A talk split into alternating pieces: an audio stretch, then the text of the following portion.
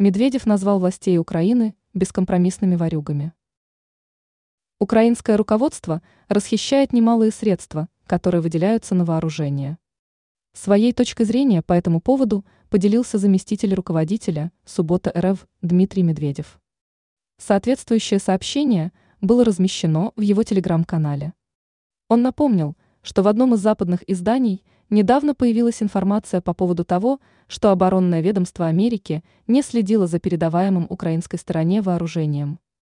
По итогу исчезло оружие почти на миллиард долларов.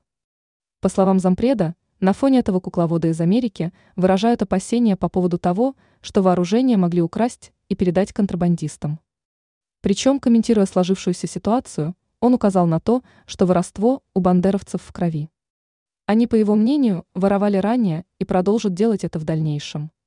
Поэтому политик, говоря о выделении Киеву средств из Европы и Америки, подчеркнул, что все в результате будет разворовано в короткие сроки. Ранее стало известно о том, что в оборонном ведомстве Америки признали, что не смогли проконтролировать поставки всего предназначенного ВСУ оружия.